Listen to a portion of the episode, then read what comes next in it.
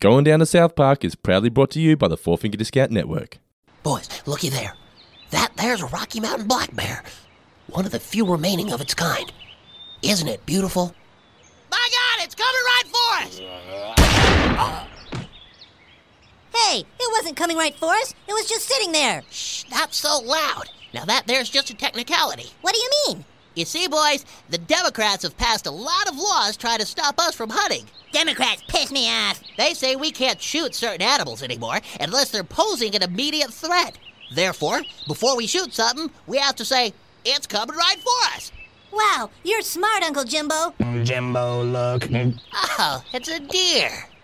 Looks like about a 46 gauge, Ned. It's coming right for us!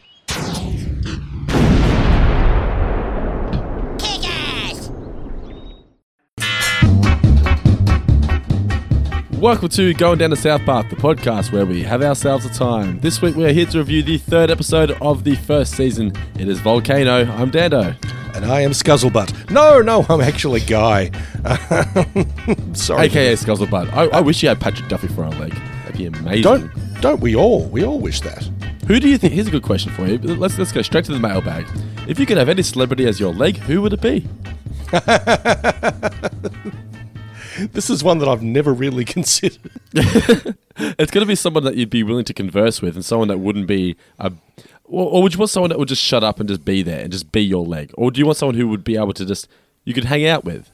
Look, I'm a big believer in um, you know a bit of self love and a bit of self appreciation, and you've got to like the skin that you're in because you're with that person 24 hours a day. So if you're going to have someone as a leg, yeah, it's going to ne- need to be someone that you like having around. Listeners, before uh, we pressed uh, pressed record and started um, putting this episode down for posterity, uh, Dando and I were talking much about how much we're enjoying the Disney Plus series Loki, uh, digging it very much.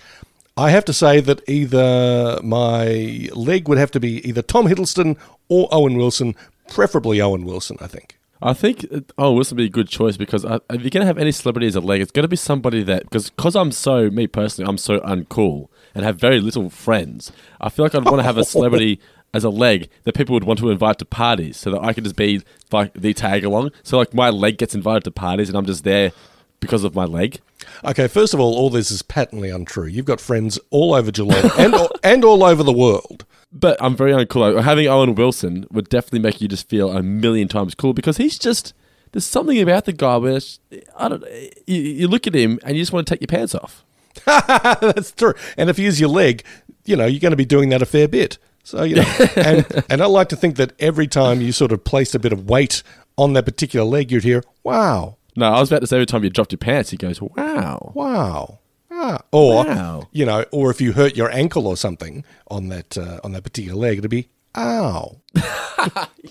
Alrighty, so Volcano. I really enjoyed this episode. For me, though, I think it's just because it's so relatable. I remember this being the episode that I think made me fall in love with the show because my dad he loves hunting. My, dad is basically Jimbo and is without the psychotic. Like he's not he's not a psycho hunter. My dad just he likes to hunt. He hunts rabbits and foxes for the farmers and whatnot. Okay. But me personally, me personally, I never was into it. I never enjoyed it.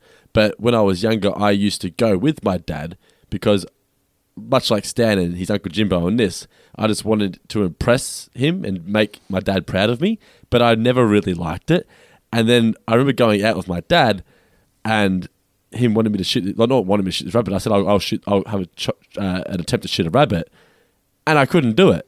I was like, I don't want to kill shit. I, Yeah. And then eventually I did. I would go out hunting rabbits because that, that I mean, it, once you've seen what foxes do do to baby lambs and stuff, it's like you can understand why it's important that we hunt foxes because, I mean, I know you love foxes, but once you've seen a fox eat the bottom half of a sh- of a lamb's mouth so that it can't cry out, so they can eat the rest of it, you you learn to think, okay, maybe foxes sometimes need to be shot. Oh God, yeah. Look, nature is definitely red in tooth and claw. It's it's a pretty brutal business. It's, it's not like we're going out and just killing things because we want to kill things. There, there's a reason foxes need to be culled around the farms. Yeah, look, I'm sure there are perfectly good reasons or even justifications for any type of hunting. I mean, I'm the biggest opponent of big game hunting you're ever likely to see. I mean, anytime something comes up on my social media feed of like, hey, here's some fat cat westerner who went to Africa and um, Shot an elephant. Yes, or a giraffe or a tiger or whatever. I'm like, okay, well, you should really be kicked off the planet because you're a substandard human being and an embarrassment to the race. They literally shot this elephant just for the sake of a social media photo. Yeah, just for the. Even worse is when you see someone who's cut off a trunk or something like that and they're holding it up like, yeah, check it out. It's like, um, I very much doubt that you kind of stalked through the brush on foot for like three days tracking this beast and, you know, killed it with like a spear or some shit like that. No, you were 300 yards away with a high powered rider with a scope. Putting that aside, putting the, you know, the moral and ethical and whatever issues of that aside, you do hear about, okay, there are certain areas in, say, Africa or other parts of the world where hunting sort of subsidizes the life of not not the lifestyle, but the life of various people. Or there are situations where herds have to be culled or thinned out or something along those lines. So there's always a reason or a justification, and I think your mileage is going to vary about what you think about that. But yeah, generally my default is uh, yeah, don't hunt animals like a dickhead like that. If you're hunting it for food and you're doing it in a humane fashion, I can I can kind of roll with that. you can tell you can probably tell I've been listening to a bit of Joe Rogan here, folks, because he talks about that shit a fair bit. But no, I've never hunted myself. Um, my ex-wife's new partner, they live up in uh, in Townsville, and he's ex-army, and he's got like um, he's got a gun room, not just a gun, a gun room, and A museum of guns. he's a, he's a good guy, and I mean, he and also a very responsible gun owner and gun user. I mean, that door is double locked. The guns in itself are locked in racks. I mean, there's no way you're getting to it unless you know you've got keys and combinations and all that shit. But I went up once, and we actually went out hunting uh, feral pigs. Now, I didn't. I didn't. Please tell me you wore like camouflage face paint and shit. I, I didn't, unfortunately. I would have, you know, loved to have sort of gone like, um, you know, like Mac in Predator or something like that. that would have been dope. Just you just get, get cover yourself in mud. And scared away the pigs. Uh, uh, but no, I thought eh, this really ain't for me. But you know, I could appreciate the sort of the effort and the process that uh, that went into it. And again, he was a he was a humane hunter. He wasn't out there for sort of shits and giggles. He wasn't um, he wasn't uh, Jimbo and Ned out there sort it's coming right at us. It's like yeah, know. which we'll get to eventually. Sorry, we'll eventually get to South Park, but But basically, the reason that related it was relatable for me was because a because I wanted to like just make my dad proud, but then I didn't like it. But then I had my best mate Daniel, he loved it. And it was almost like he became my dad's son. like, like, dad, dad would say, "I'm going shooting," and like my dad would take him shooting, and I'd be left at home by myself. oh man, how'd that make you feel? I mean, were you kind of like, oh fuck you, Daniel? I felt exactly like Stan in this. I felt like shit. Yeah. and then you eventually killed something at the end. Spoiler, yay! Yeah, but I just thought it was really relatable. Just that, but it's the reaction from Stan when uh, Jimbo was kind of saying something along the lines of, "You're hysterical. You're, you're blabbering." He's like, "No, I just don't want to kill things." like that's like I just loved the theme of this episode. Would you call it an anti-gun episode? I guess you could call it anti-guns because you had these. I wouldn't say maniacs. They weren't going and killing Oh, yeah, but- they still had they still had rules and regulations. But when it came to hunting animals, they didn't really have many morals. no, no. I mean, I, I think the last thing you could uh, think about Jimbo and Ned is that they're sort of aspirational or role models. They're kind of dickheads. Ned, not so much as much as Jimbo. I feel like Jimbo's the instigator, and Ned just goes along for the ride. Yeah, and even then, they're not they're not arseholes. They're dickheads. There's a difference. Yeah, yeah, yeah. They're kind of irresponsible in a way. Like they were gonna, they wanted the kids to drink beer and things like Oh, that. Oh yeah. But but but J- Jimbo's more the ah yeah pussies. When Ned, I feel is more like eh, if you don't want to shoot things, that's fine. But Jimbo's just like, what the hell are you talking about? Yeah. But it was just, I thought it was really really well handled. I love the way at the end too, where they were just like shooting stupid. Let's just go watch cartoons. Oh, that yeah. ending. Yeah, look, I'm I'm ve- I'm very in the Stan camp here. I couldn't shoot a living thing. I I actually I get a real kick out of shooting at targets. I mean, I've done a bit of small ball shooting, and a, and again when um, was up visiting uh, my ex and, and her new husband, um, got to get his I think it was a 30-30, but it was always yeah. Could, could we refer? To, Can we now refer to him as new guy? as new guy. Absolutely, yeah. okay, I'm visiting new guy, guy 2.0, and um, a 30-30 is a rifle, right? That sound that that sounds like it, but um, either way, it was a very high-powered rifle. We went out to a shooting range and yeah, sort of squeezed off a few of that, and it's like. I can see why people do this. It's kind of fun, but um, I wouldn't shoot at anything with a pulse unless you know it was a unless I just can't imagine you ever killing anything ever. It's just not in you at all. It's not really, no. I mean, I've even reached the stage where I don't like killing insects. Well, mosquitoes I'll definitely kill. But, you know, during the summer months, you'll usually have spiders around your house, or maybe I just do because I'm a bit of a slob. But I noticed in my living room at the uh, during the hotter months, like a big huntsman in the corner of the room, up, up in the top corner near the uh, near the ceiling. And normally I'd be like, "Eh," and you know, trying to either get it down with a newspaper or a broom or something, and then either squashing or putting in a container and getting outside. Then I thought, you know what? This dude just wants to hang out. You know, he's probably going to eat some flies or other insects. He's probably doing me a favor. I'm not that sc- much of a scaredy cat that I think, oh, this spider's going to crawl into my mouth while I'm asleep one night. So I thought, you know what? Live and live. You stay there, bud, and um, we'll just hang out, do your thing. And he was there for a, or, or she was there. I think uh, I think it was probably a, a a female huntsman. Who can tell? I wasn't I wasn't looking that closely, but I said, yeah, just do your thing, and was there for a while, and then eventually left. So it was a perfectly nice uh, cohabitation relationship. I was expecting the end of the story to be like you saw it start crawling towards the window and you were like, but don't go. And it turned to you and lifted one, one of its legs as if to say, thank you, sir. and it was on its way. Oh, that'd be a sweet ending, wouldn't it? it would have been, yes. But, uh, but, but with Volcano, though, so we had the, the anti gun aspect to it and the, the anti hunting, but we also had. I would almost call this almost like a parody of disaster films. And I've, I've read Oh, how yeah. sort of a take on Dante's Peak and the film Volcano as well, which Mm. Trey and Matt thought were just horrendous films. I never saw Volcano. I've seen Dante's Peak, and I remember watching it going, man, you've really got to switch your brain off for this one. So I can appreciate why they wanted to take the piss out of it with this film because it was a very similar time, and I thought they did a really, really good job of it, particularly too with the uh, with the propaganda film of the duck and cover. I thought it Oh, that's great. fantastic. Yeah, yeah. It's one thing I really like about uh, about Parker and Stone when they do sort of piss takes of disaster movies or you know Michael Bay action movies or things like The Day After Tomorrow or Independence Day, which I think they they do a bit of, or they just sort of take the piss out of big budget blockbusters. They say they don't like them, but I think they maybe do admire them on some uh, on some level because they basically play them straight, but then put a little South Park twist on them, and that's what makes them really effective. I mean, I think the thing with this with like their movie Team America, that's essentially a Jerry Bruckheimer, Michael Bay action movie, just with the levels of absurdity, you know, pushed up a few notches. Matt Damon, that kind of thing. Yeah, but essentially, it's a real action movie. I mean, if you played that, if you played that plot straight, it would probably be pretty cool. It's crazy. I just I completely had forgotten about Team America. That's a film I need to revisit. I haven't watched it in so long. It's one that's kind of dropped off the radar for some reason. Yeah, it has. Yeah, but it's a.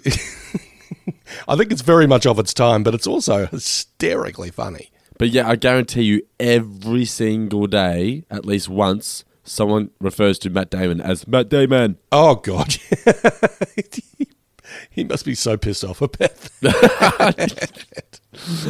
Was he like supposed to be in the film and then turned them down or something? I don't think so. It's funny because I mean George Clooney, we we mentioned earlier, uh, has Vo- he voices Sparky the dog. Yeah, he voices Sparky the dog in this first season, but he's someone that they take the piss out of in Team America, and they take they really name names. I mean, I think Alec Baldwin's the one they really go to town on. But when they're talking about all these lefty sort of celebrities who get very woke and talking about causes and all that kind of business, yeah, they're really like, hey, it's Sean Penn and um, and and and Matt Damon and all, and there's a whole bunch of them that they actually, you know, naming by name. But poor old Matt Damon's really the only one who sort of goes, Matt Damon. and why they did that, I have no idea. Probably because Matt Damon was riding high and looked like he could do no wrong at that stage. I was like, oh, well, let's take this guy down a peg. I'm sure he was annoyed, but he would have taken it in his stride. Like I feel like he just would be. He'd just laugh about it. He's got, like you say, he's got Matt Damon money. He doesn't give a shit. I think he would wake up in the morning look in the mirror and go, hey, wait a minute, I'm Matt Damon. What am I complaining about? What have I got exactly to right. Of course, he's got something to complain about. He's a human being, but still. In regards to the uh, disaster film aspect to this, I read a really interesting uh, quote from Debbie I don't know Liebling, I believe her last name is, who was the producer of Oh, South yeah. Park at the time that this uh, that this aired. And she said that the volcano erupting in this episode and erupting near South Park really helped establish the setting that South Park is a place where anything can happen.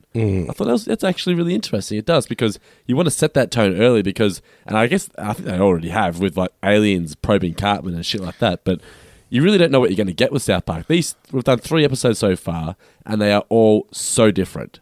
They are very much, but I think this one really establishes that uh, it's got some real weirdness to it. But it's still so clever. Yeah. Oh, yeah. It's very clever and it's very real or genuine. I mean, it feels like a small town and the way that people behave in a small town or anywhere. But then it just throws in absolute strangeness, like Yes. uh, like Scuzzlebutt. It's like, oh, okay, yeah, yeah. As uh, Deborah Liebling said, anything can happen. Yeah. So, um, and I think this episode really exemplifies that. Salary for an arm and Patrick Duffy as a leg. what did you think of the Scuzzlebutt aspect to it? The fact that when he arrives and eventually got shot. I remember that when I first watched it being really upset. Not upset, but like disappointed. I was like, oh, Scuzzlebutt seems like such a nice guy. Oh yeah, it's a real bummer of an ending, but it's a real, uh, you know, real Parker and Stone kind of fake out. It's like, mm, yeah, we look, we're suckers for a bit of sentimentality as well, but no, we'll pull the rug out from under you real quick. Do you know Trey and Matt actually have said that they thought that, uh, well, Parker in particular thought that they're very lucky that they, this aired in 1997 because they don't think that Comedy Central would have ever have allowed them to air this story after Columbine with the kids pointing guns at each other. Oh yeah, oh that makes sense. Yeah, As he says, back then it was his direct quote. It was just sort of funny, you know, kids just pointing guns at each other, and now it's just not that funny. It's it's so strange and so terrible. you know, how much has happened in the last two decades? I don't think Trey and Matt would even bother wanting to do that now after what's happened. Probably not. No, or, or they'd they'd find some kind of workaround to do so. But uh, yeah, it's just it's just too um, sensitive and potentially inflammable a topic to really even go Yeah. near. So why? Yeah, why would you? Why risk it? Why put up with the uh, with the stress and the struggle? It's, what I found interesting was that this episode actually ran a couple of minutes short, which is why we had to fill time with Ned singing "Kumbaya." That was just purely designed for fill, for filler, as well as the moments where they're announcing the volcano's going to erupt or the mountain's going to erupt, and it was the duh, duh, duh, and it was the freeze frame for like ten seconds or twenty seconds or whatever. That was purely designed just to fill in Okay. the extra sp- the extra time, but it worked well. I thought it fitted the episode perfectly. It's funny. It works as a gag as well.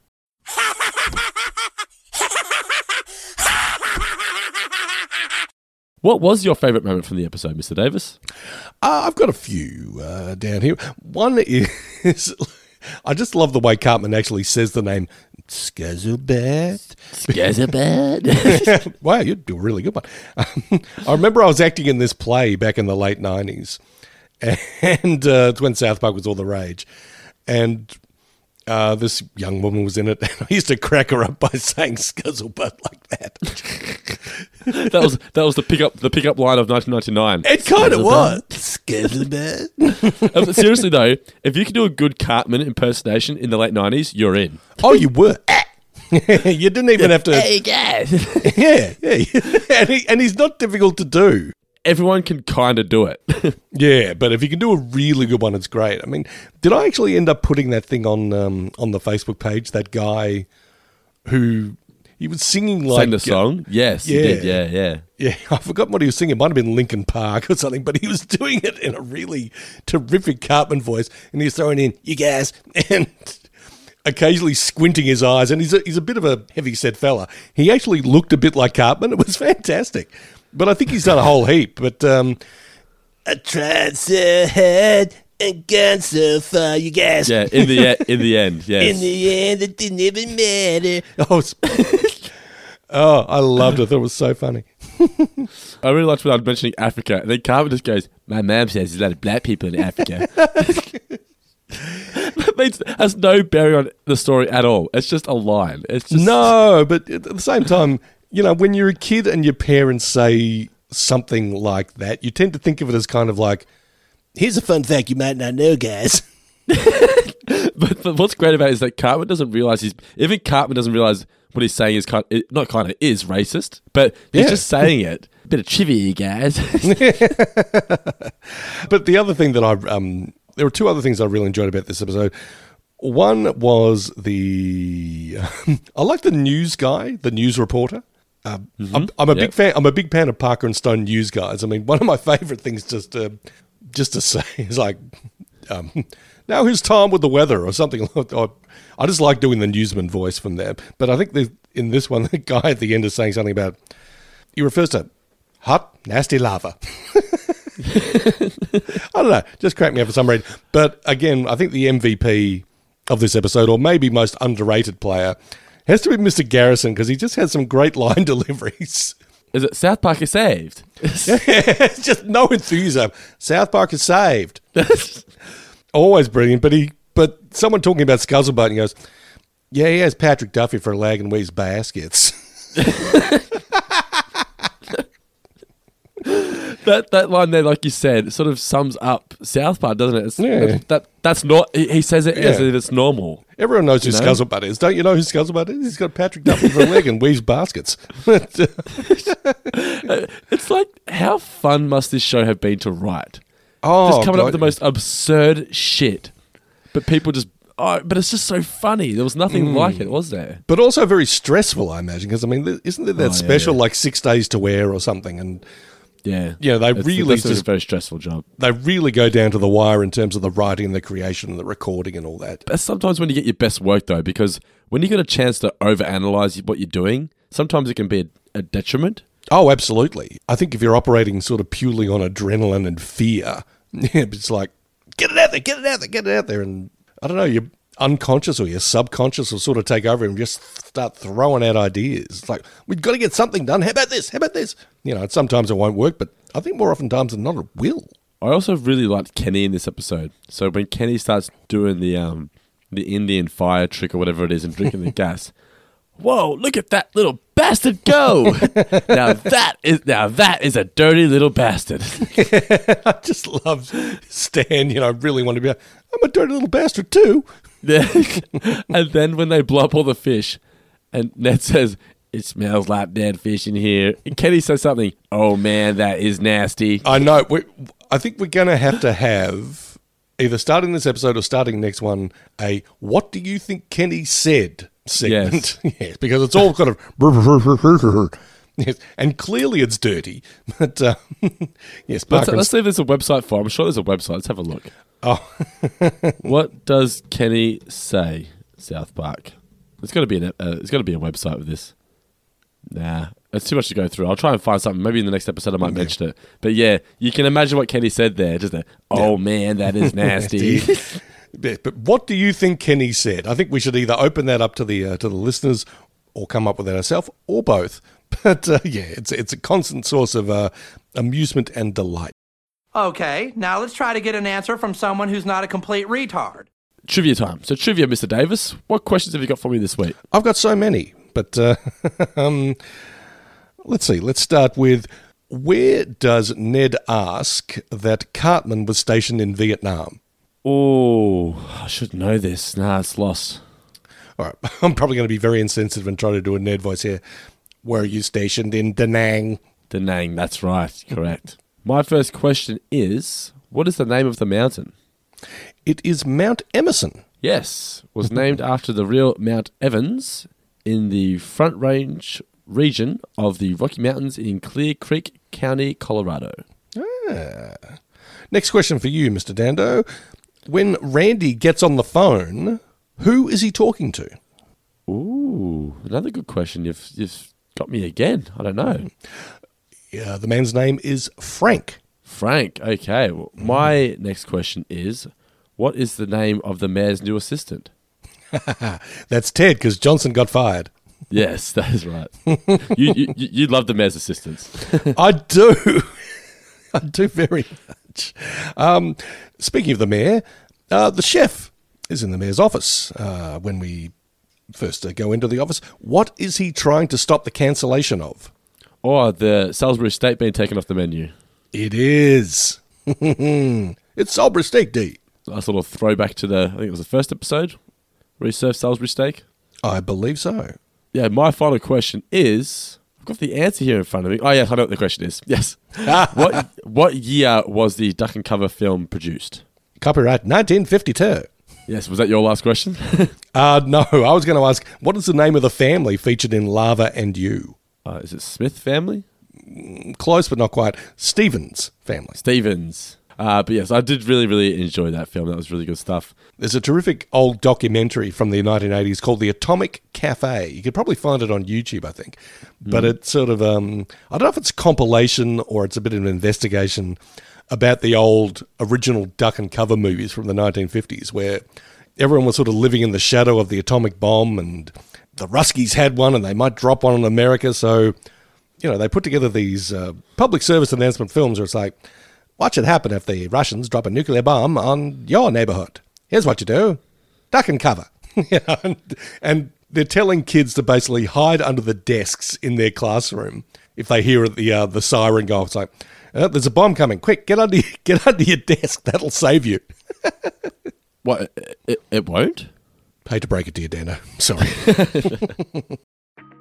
If you're a fan of everything we do here at Four Finger Discount, you can show your support by joining the family at patreon.com slash fourfingerdiscount. Here you'll get ad-free early access to all of our shows, Zoom calls with Guy and myself, as well as bonus podcasts such as Tales of Futurama and Guy on Springfield, where we go back and revisit classic episodes from the first 10 seasons.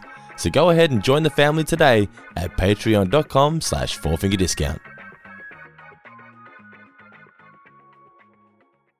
Alrighty, the original air date for Volcano was August 27th in the year 1997. oh, good times. Yes, good times, of course. The episode kicks off with Eric uh, joining the boys in Jimbo's car, saying goodbye to his mum. They're off to go hunting up in the woods. Very nice of his mum. What did she pack him? I packed you some cheesy poofs and happy tarts. Yes, yes, she's always packing food for for her son. She's always she's like she's like a grandma, isn't she? It's delightful. It's very sweet of her, but at the same time, when you're at that age, or any age, it it is the absolute worst when your mum mothers you conspicuously and and obviously in front of your friends. See, I was never embarrassed by my mum, and I was never embarrassed to like say goodbye to my mum and say I love you and give her a kiss goodbye in front of my friends. It never bothered me. That didn't bother me. I got no problem with that. But um, maybe I should take this up with my shrink. No, no, I think there were. But I feel like I feel like Cartman's mum would, you know, walk in with a wet cloth and wipe his and clean his face in front of his friends and stuff like that. That Oh, kind yeah, of shit. sure. I'd be like, no, no, no, go away, please. I can, I can handle this myself. Or ask him if he's wiped his bottom properly or something along those lines. God bless her, Margaret Davis never did that. Um, maybe I was just um, an insecure sort of young man slash teenager who was kind of like, Ma'am, stop it. Hanging out with the guys. We, we get a um a good Kenny moment here as well, where they all say, "Oh, maybe your mum can kiss me goodbye," and Kenny says something, and Jimbo goes, "Whoa, that is disgusting." That was, yeah.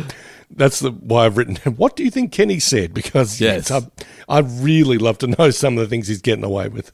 Jimbo says it's time to get the testosterone flowing because the boys are fighting, whatnot, punching each other. He explains the rules of hunting. Boys, I, I need to get serious for a minute. I want you to understand a few basic rules of hunting since this is your first time. First of all, don't ever walk with your gun unless the safety's on. Second, don't shoot anything that looks human. And third, never spill your beer in the bullet chamber. Uh, Uncle Jimbo, we don't drink beer. You what? Oh, yeah, that's right. I don't think eight year old kids drink beer. I like chocolate milk. Well, we'll be doing plenty of drinking on this trip. After all, hunting sober is like fishing sober. They did a good job here of making sure that these guys weren't just gun crazed maniacs. They still had rules and regulations. They weren't completely ridiculous. yeah. they wouldn't walk around with, with the loaded guns unnecessarily. Just when it came to hunting the animals, that side of things, they're a bit over the top. They had a code, which I can appreciate. Yeah. They can't believe though, or Jimbo in particular can't believe that kids don't drink. they then say it's going to be you're going to drive away from civilization. It's going to be great. This was a great visual gag. Up the hill and finish. I love also how they said, you know, hunting sober is like fishing. Sober. yes. I never realized it when I first watched the series, but for example, when the car's just going up the hill, or when the lava's coming in and everything like that and whatnot, they do a great job, even though it's computer animated, to still make it look like it's made with paper. Oh, yeah, absolutely. Everyone who used to always make sh- uh, hang shit on the animation of the show didn't get it. They didn't get that it was designed to look like that. They always just thought, ah, it's just cheap gags, cheap visuals, just a cheap show. But no, it's not. That's not at all. It's they. This is how they wanted it to look, and that's why it stands out and makes it so different. Because That's- yeah. everything else tries. Everything else tries too hard to be perfect. Where South Park went the other way. You know.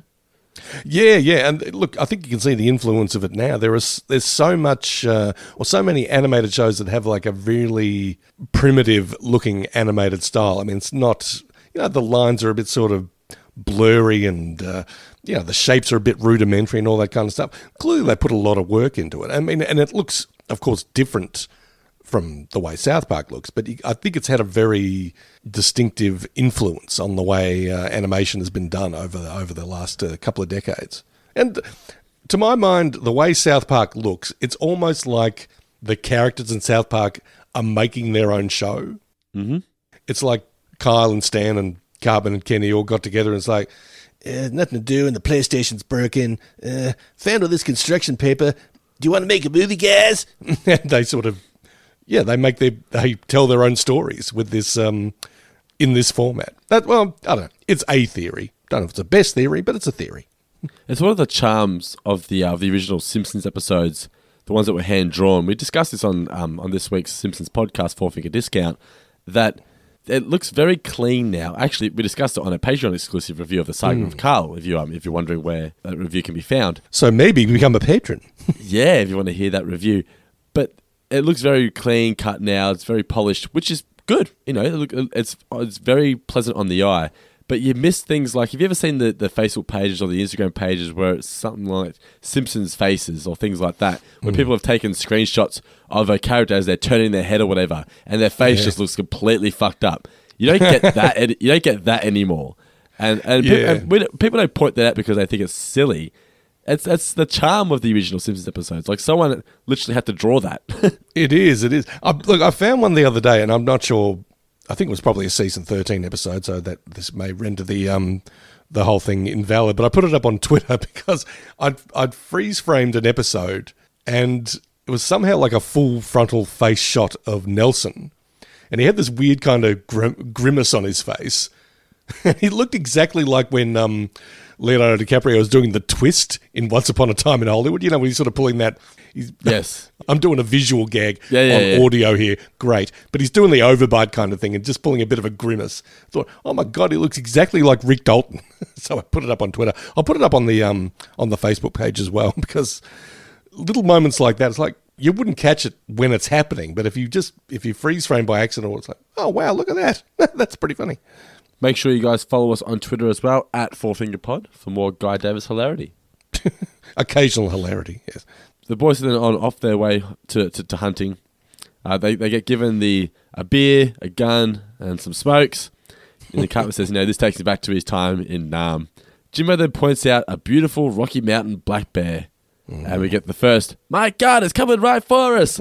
And Stan is just traumatized by this, isn't he? Oh god, I was quite traumatized by it. Poor bear. yeah, a little, it's like a little, a little baby bear as well. Well, true. Look, bears don't need my sympathy. Much like Matt Damon, their bears are doing all right for themselves, and they would probably make a meal of me if they had the opportunity. But at the same time, I'm like, uh, bears are cool. They're big and cuddly. Yeah, exactly. don't shoot them. But yeah, they certainly uh, put a few holes in this uh, in this old Ursa. Jimbo then explains the technicality because the Democrats have passed a lot of anti hunting laws. So now, unless they are posing an immediate threat, you're not allowed to shoot them. Then we get the deer arriving, pulls out the 46 gauge, shoots, shoots the deer. One thing about the, the animation of the animals being shot, it looks so fake that it's not as confronting. Yeah, I mean it. It it conveys that. Oh my god, they're really just blowing a shit ton of holes in these animals. But yeah, you're right. It's it's nowhere near realistic. So yeah, you wouldn't be like, oh, they shot Bambi's mum or anything like Yeah. that.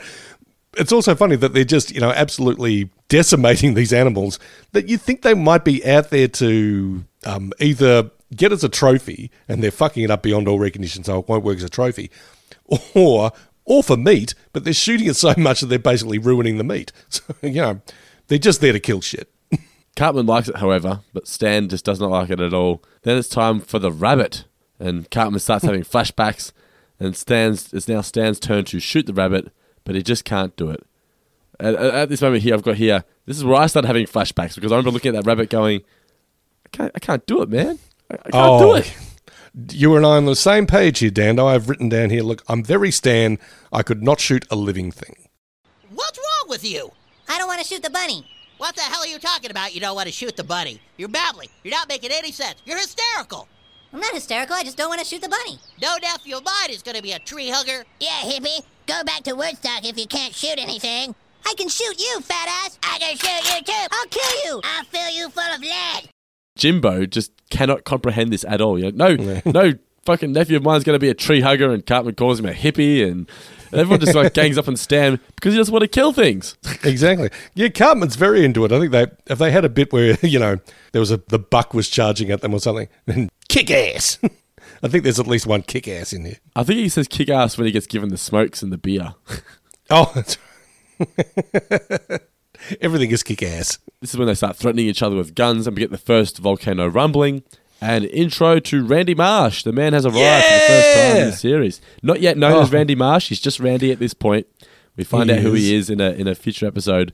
But he's at the uh, South Park Center for Seismic Activity. He sees the volcano that's smoking, and I, I just really loved the uh, the music after he finds out that it's a uh, that it's actually going to be a volcano erupting and it's going to destroy the town. then just sips the coffee. Oh, yeah. look, um, the further on this um, this uh, particular show goes, not this particular episode, but just the going down to South Park show, you will discover that uh, I have a deep and abiding love for Randy Marsh that almost rivals my love for Homer Simpson. I can't get enough of Randy. He just cracks me the fuck up. Um, and I think we're seeing the very, very early in well, it's the first in appearance of Randy uh, Randy Marsh, but also the early incarnation of him that he's kind of lazy and incompetent at his job. I mean, you can kind of discern that from what happens here, but he hasn't gone full Randy yet. I think we have to wait a few seasons for that. All the stuff with you know like. Oh, what? What? Thought this was America. One of my favorite bits of all time. Um, but um, just this whole bit here with yeah, just talking to Frank. Uh, the, the things going up and down. What do you think that means? Uh, then just oh my god, a volcano slips the coffee. That's great. I, I can't get enough of Randy. So this was a a nice introduction to one of my all time faves. Apparently, the calmness of Randy in this scene was a, a sort of a, a take on a tribute to Parker's dad. Apparently, Parker's Oh. dad is, has a similar job to what Randy does in this episode, and he uh, and this is how he would respond to something like this. He's just always cool, calm, and collected. So that's it's like a tribute to his dad. That's great. Yeah, listen, the uh, the little needle is moving. Yeah, it's going back and forth really fast. What does that mean? Uh huh. Uh huh. Let me check. Yeah, it's smoking. Uh huh. Oh, really? Really? Oh my god! A volcano!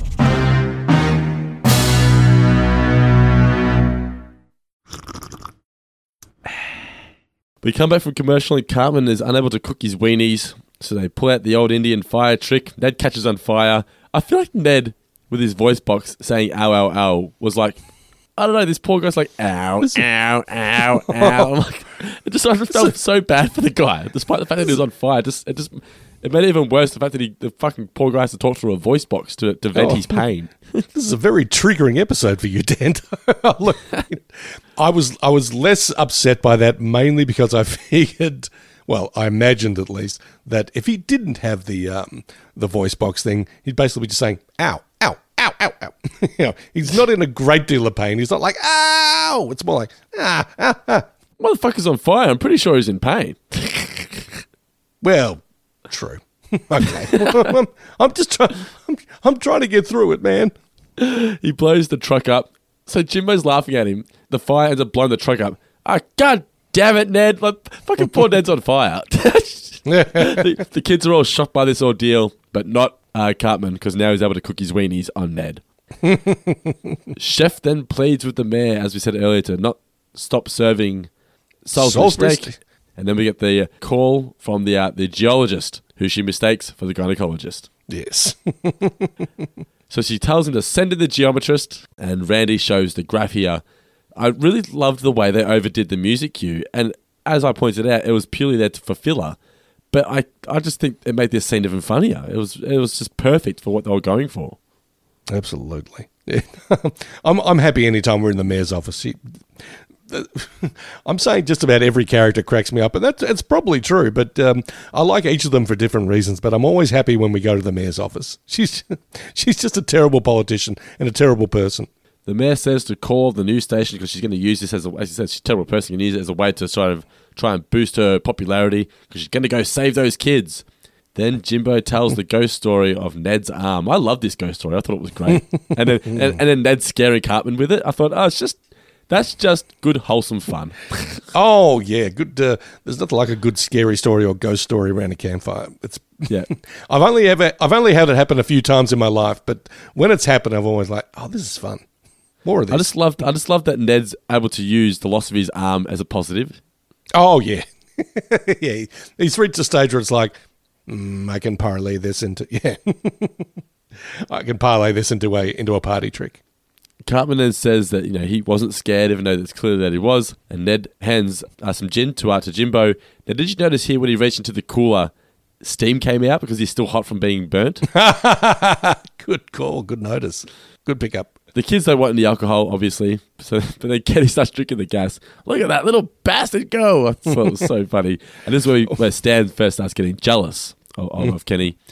Cartman then tells the story of Scuzzlebutt. But before he does, however, he also um, what did they say? Like, oh, oh that that's, that's a taste like pee. Yeah, Cartman's pee. Hey, you would taste my pee. I, I, it's just you know all these dr- dumbass seven and eight year old kind of retorts to various insults and slights. They're just they're, they're so juvenile and so blunt object, but still I don't know. One step behind. Takes one to no one. Yeah, so I I, I know you am, but what am I? Yeah, Yeah, So- yeah, exactly. But enough of that, and back to Scuzzlebutt. Have you guys ever heard of Scuzzlebutt? Whattlebut? Scuzzlebutt is a creature that lives up on this very mountain and kills anybody who dares climb to the top. Why? Because it loves the taste of blood and likes to add pieces to its deformed body. Deformed how? Well, on his left arm, instead of a hand, he has a hook, a knife. No, a piece of celery. Celery? Yes, and he walks with a limp because one of his legs is missing. And where his legs should be, there's nothing but Patrick Duffy. Patrick Duffy? Damn it, Cartman, that's not scary. What do you mean? Have you ever seen Step by Step? First of all, ever seen Step by Step? Which in 2021 is a guy that would probably go over most people's heads. Because I don't think Oh, I've look, even I seen th- Step by Step. I think anything related to Patrick Duffy is yeah. You've got to do your research in 2021 because um, I don't know. Even back around this time, it's like mm, I think Patrick Duffy was kind of yesterday's news. Having said that, I mean he was on. Well, the dude was the man from Atlantis in the 1970s. he was the star of a, a show called The Man from Atlantis, in which he played the man from Atlantis. What was the show called? It was called The Man from Atlantis. I know, I was just being silly. that name again, the man from Atlantis. but you know, he was on Dallas, which was you know like the biggest thing on TV for a number of years, and he was on Step by Step and all that kind of stuff. and he also he also make a cameo appearance in one of my favorite comedies of all time, Walk Hard, the Dewey Cox story. Very funny movie. Check it out if you have not. I thought Patrick Duffy just to me sounds like a 90s heartthrob from like 90210. That's who, when I first watched this episode, that's who I just assumed it was. It just looks like some stupid teen heartthrob from a stupid TV series. Well, I think I mean I don't think he was ever like a teen heartthrob, but, but uh, throb, throb. But uh, he was a um, I think in the seventies and maybe even into the Dallas stuff. He was kind of like yeah, he's a good-looking guy. I loved he getting back to Cartman. I loved the way he said, and he weaves baskets and other assorted crafts. oh, so so good. Then, then we get the the mountain rumbles again. I don't know why I like this. Is this to me sound like an, an Aussie term? So like the other day at work, our boss said, "Hey Dana, when's the Tucker shop get here? Like the Tucker van?" and I, I haven't heard that for ages. Like the Tucker van, right? So when he says to Ned here, "Pull out the cancer kazoo," I just I, I just loved that slang term for, for, for this. I just I just thought, pull out the cancer kazoo. I thought it was great. it does feel it does feel very Aussie, doesn't it? That kind of yeah, thing. yeah. yeah, yeah. What, what what they call it? The Tucker van? The Tucker van. Tucker van, yeah, Okay, yeah, like the the food the food truck as we would call it Yeah. in pop culture. true. Hey, Dad, why don't you whip out the old cancer kazoo? Let's do a little song. Kumbaya, my lord, Boom kumbaya. Kumbaya, my lord, kumbaya. Kumbaya, my lord, kumbaya. Oh, Lord, kumbaya. Someone's crying, Lord, Kumbaya. They don't think Scuzzlebutt is scary, huh? Someone's Let's see crying, how they like it Lord, when they actually see kumbaya. Scuzzlebutt. I'll scare the hell out of them tomorrow. Someone's crying, Lord, kumbaya. Oh, Lord, kumbaya. The kids wake up. They don't know where Cartman's gone. And Jimbo and Ned are out fishing with Kenny. In the USS Fish Killer, by the way. Oh, I didn't notice that. But before then, we get Kyle saying, "You don't know what I think," and he farts. and apparently, they wanted this. The the executives wanted this taken out of the episode because there was no joke there. But Trey and Matt thought what makes it funny is that there is no retort. It's just a fart, and that's it. What are your thoughts on fart gags? No, I'm not big on them. In all honesty, I no. Look, I'm, um, I could. I think I can count on one hand the number of fart jokes that I've laughed at in my life. Now, this is you know when they're in mo- on movies and television. I liked it in the first episode where he's like, "Hey, Yeah. you farted," but Yeah, this felt like a forced fart gag and didn't really work for me. there's nothing worse than a forced fart gag. You know what that results in.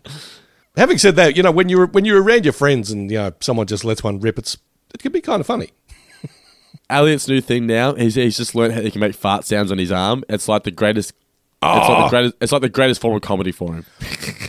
I'll tell you what, I think I was about maybe seven or eight years old when I discovered that thing about, you know, you put your, your hand flat in your armpit and you, Yep. um, and you flap your arm like a chicken and you can make fart sounds. Oh my God.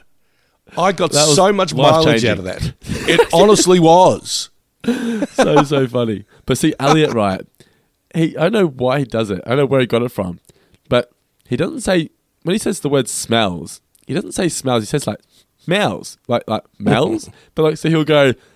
You get his his fa- his mouth onto his hand or his arm and go like and go oh it smells like so like it's fart sound oh it smells uh, and that, that's just like he could do that for an hour and never stop laughing. He just he loves it. So it's just the greatest thing ever. I'm like kid. If that's what gets you through the night, go for it. Ah, Enjoy it while you enjoy it while you got it. Yeah. yeah. Well, that's the thing, though. Uh, As a parent now, sometimes Elliot's doing something like he'll say, "Oh, it's the sun's still outside." I go, "Yeah, yeah, sure, whatever." But I think that's the most interesting thing in his world right now. Let him enjoy it, you know.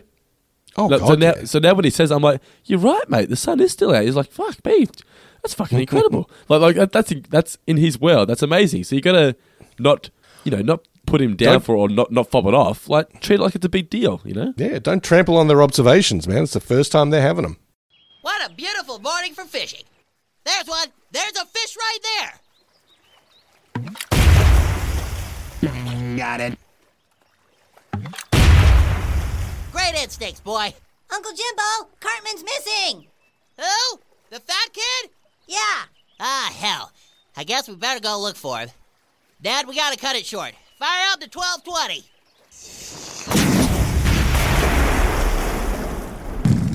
Well, I think that's about the limit for our fishing permit. Mm, Man, it smells like dead fish here. Mm, oh man, that is nasty. Yeah, I don't think I've ever seen a kid as cool as you, Kenny. I'm making you my honorary nephew. Jimbo makes Kenny his honorary uh, nephew, which is uh, pretty sad for Stan. Oh, absolutely, it is. Oh God, you don't want to be replaced, um, you know, as the object of anyone's, um, as the object of someone's affection. I mean, particularly when it's a relative. It's like, oh, wait a minute, you know, give some of that to me. But uh, you know, if you clearly, if you don't live up to it, oh, it's painful. We come back from commercial and we got the news report on the pending volcano eruption. The mayor screws up her bit, not realizing she's on live TV, and does it all again. Then she asks, she says for everybody, let's go help those kids. Everyone's out looking for Cartman, or like, like the, the, the kids and Jimbo and Ned. There's not many animals around, and that's because the volcano is about to erupt. But the, there's a smell coming from the volcano. He blames Ned. Yeah, I got some serious gas. I feel like you could say anything. Like Ned could say anything and it would sound funny. It would. They then shoot the goat. What, what's great about this is that they haven't forgotten why they're there. So they're still carrying around a gun, and he'll be like Jimbo could be mid conversation, and then oh fuck, bird, bang, shoots the bird, and then just continues on like it's no big deal. Like he's just Oh, yeah. he has to kill something. But then Cartman arrives as the scuzzlebutt. What's great about this is when Cartman just goes. Those guys are totally scared. Like he's so proud of himself. You know, like he's, I, I've totally got these guys. But no, uh, Jimbo and Ned want to kill Scuzzlebutt to get onto the front page of the what's the, the gun co- book called? Whatever it is. Guns Oh, damn it! I've forgotten. Yeah. Whatever it is. Then we get another news report update, and Randy's explaining the trench idea and how it would bypass South Park completely. The mayor here, that would be good. Yeah, um, um, I would think so. Yes. incredible levels of incompetence or just barely competence in um, in South Park. It's so great. Well, that's one aspect that the South Park kind of copied from The Simpsons was that everyone in a position of power is a moron. Oh yeah, evil or stupid. Jimbo is then following the tracks, shoots the bird, as I said. Cartman, for, oh, oh, oh, I had here, why doesn't Cartman just take off the costume? But at least they pointed out that he couldn't get out of it. He was stuck in the costume, he was struggling. Stan was the responsibility of killing Scuzzlebutt. So you think, oh shit, Stan's going to shoot Cartman. Then another news update. And this is Officer Barbrady. It's obvious now that his catchphrase is, all right, people, nothing to see here. Yeah. That's his thing. Yeah. He shows them the training video on the uh, duck and cover. Harbingers of sorrow, natural disasters can be the cause of troubling and undesirable stress, and a volcano is no exception. But what should you do if a volcano erupts near you or your family? Here we see the Stevens family enjoying a Sunday picnic. But suddenly, Dada hears a noise. It's a volcano. Junior seems worried, but have no fear, Junior. Jane learned in school what to do when you hear a volcano erupt. That's right, Jane. Duck and cover. So, what will you do when you hear a volcano erupting? That's right. Duck and cover. Looks like you got the idea. Duck and cover. Thank you and goodbye. Okay, any questions? That has got to be the most ridiculous load of pig crap I have ever seen. That's enough out of you! Stan is then aiming the gun directly at Cartman and cut.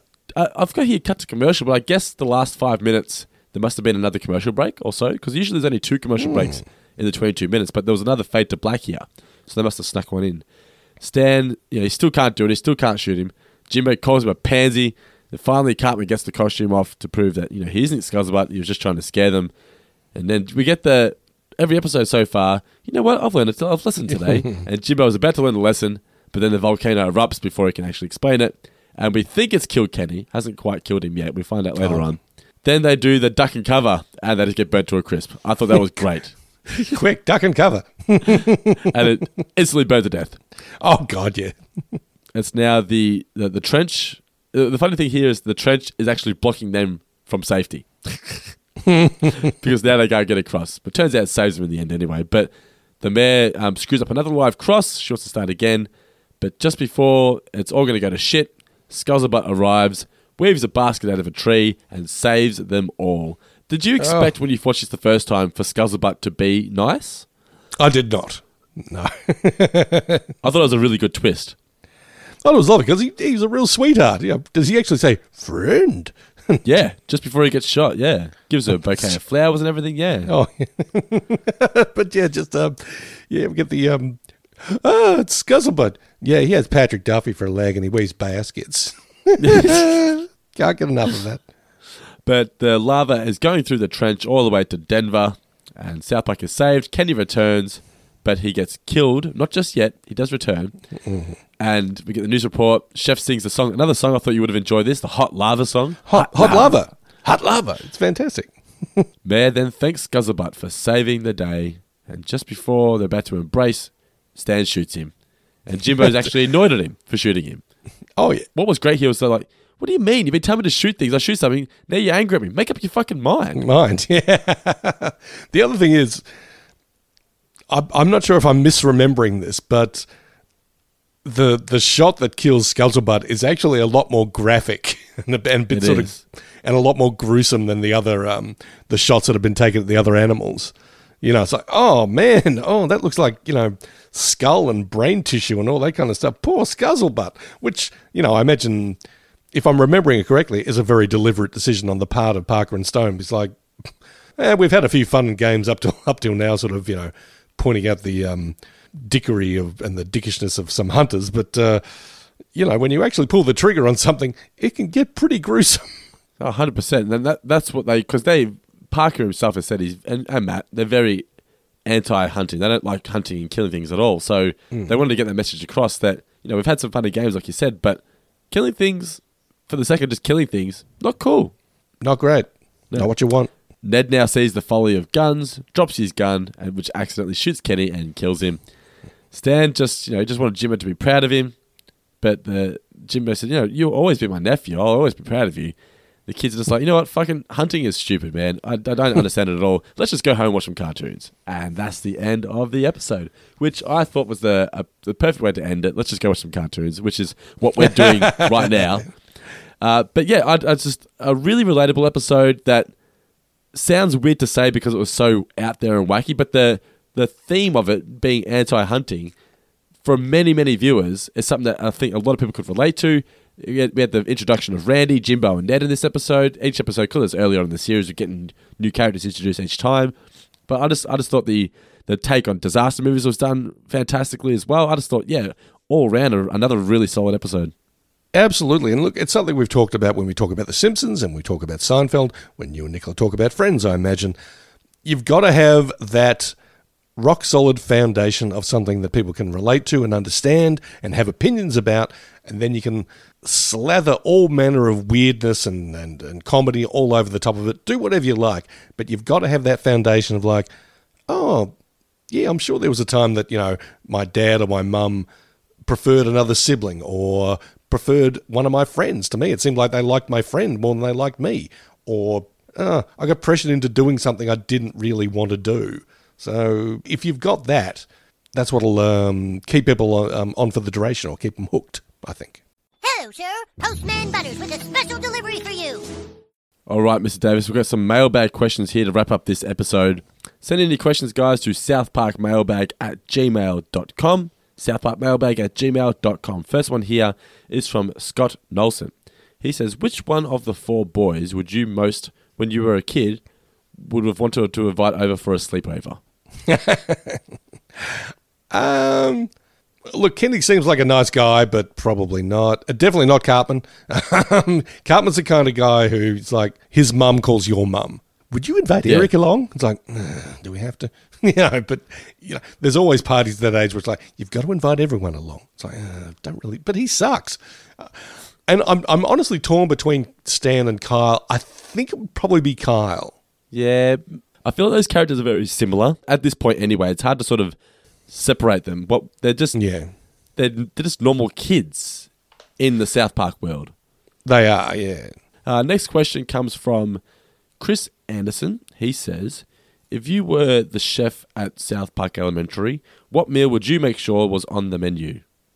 It's funny because while we were talking about Salisbury steak, we've talked about it a bit and I've heard about it for a very long time, but I looked it up because I don't, I'm like, is Salisbury, Salisbury steak what I think it is?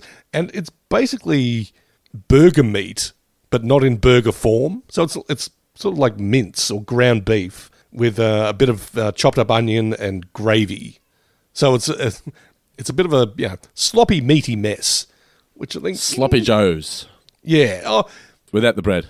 yeah it's almost like you've got a a, um, a levels of devolution from like a nice you know tightly constructed hamburger. A sloppy Joe is like this hasn't got much structural integrity. It's sort of falling apart, and a Salisbury steak is just oh forget it. This is the whole idea of the raw. So um just a big pile of meat with uh with gravy and onion from what I understand and other stuff I'm sure. Um, what would I have? I don't think you can go too wrong with a good lasagna at a school um at a um, it's school gonna be something the kids would want to eat. Yeah. Yeah. I don't think anyone's anyone's ever unhappy when it's like, hey, we're having lasagna for dinner. Oh, sweet lasagna. Um, and also from a purely um, organizational point of view, you make a tray of lasagna, you get your, your knife or your slicer or whatever, and it's like, that's me cutting it into a grid. You know, so it's like everyone gets the same amount. Put your ladle in, get it out, pop it on a plate, you're done. So I am going to go with lasagna, Dando. What do you think? What about pizzas? You can't go wrong with pizzas. Pizzas aren't deep fried at least, so I feel like if you had like pizza day once a week, it gives something for the kids to look forward to. Hey, it's Yeah, pizza it- day. Pizza day, and it doesn't necessarily have to be like a a dirty, great uh, deep dish pizza either. It could be a nice sort of thin crust, a nice nutty Yeah, crust or like or something. pita bread or something. Just pizza day. Yeah. yeah. I'll do pizza day. Final question here from Jackie Hall. Would you let aliens probe you if it meant you got to go into space? If there was a sufficient amount of lube and they didn't go too deep, yes. How how deep is too deep for Mr. Davis? Ah, well, I'd, I'd let him know. Let's feel this one out, guys. Hey, hey. that's, a, that's enough. I said deep, not too deep. Jesus Christ. All right, guys, that is the mailbag. Thank you so much for tuning into our review of Volcano. Hope you've enjoyed it. Don't forget to rate and review us in the iTunes store, one of the best ways to support the show. And if you want to get early access to this show and all the other podcasts we do, just go to patreon.com slash fourfinger discount. The links for that in the description of this podcast. Uh, the other shows we do include Four Finger Discount, The Simpsons Show. We do Talking Seinfeld. I do a Friends podcast with my wife and much, much more. Plenty of exclusive podcasts available. Just go to patreon.com slash four finger discount. The next episode, Mr. Davis, do you know what it is? It's one you're going to enjoy. It's Big Gay Al. Yeah, it's Big Gay Boat Ride. Oh. Episode four. Cannot wait to go back and revisit this one, that is for sure. But for now, Mr. Davis, any final words for those incredible South Park fans out there? Quick, duck and cover.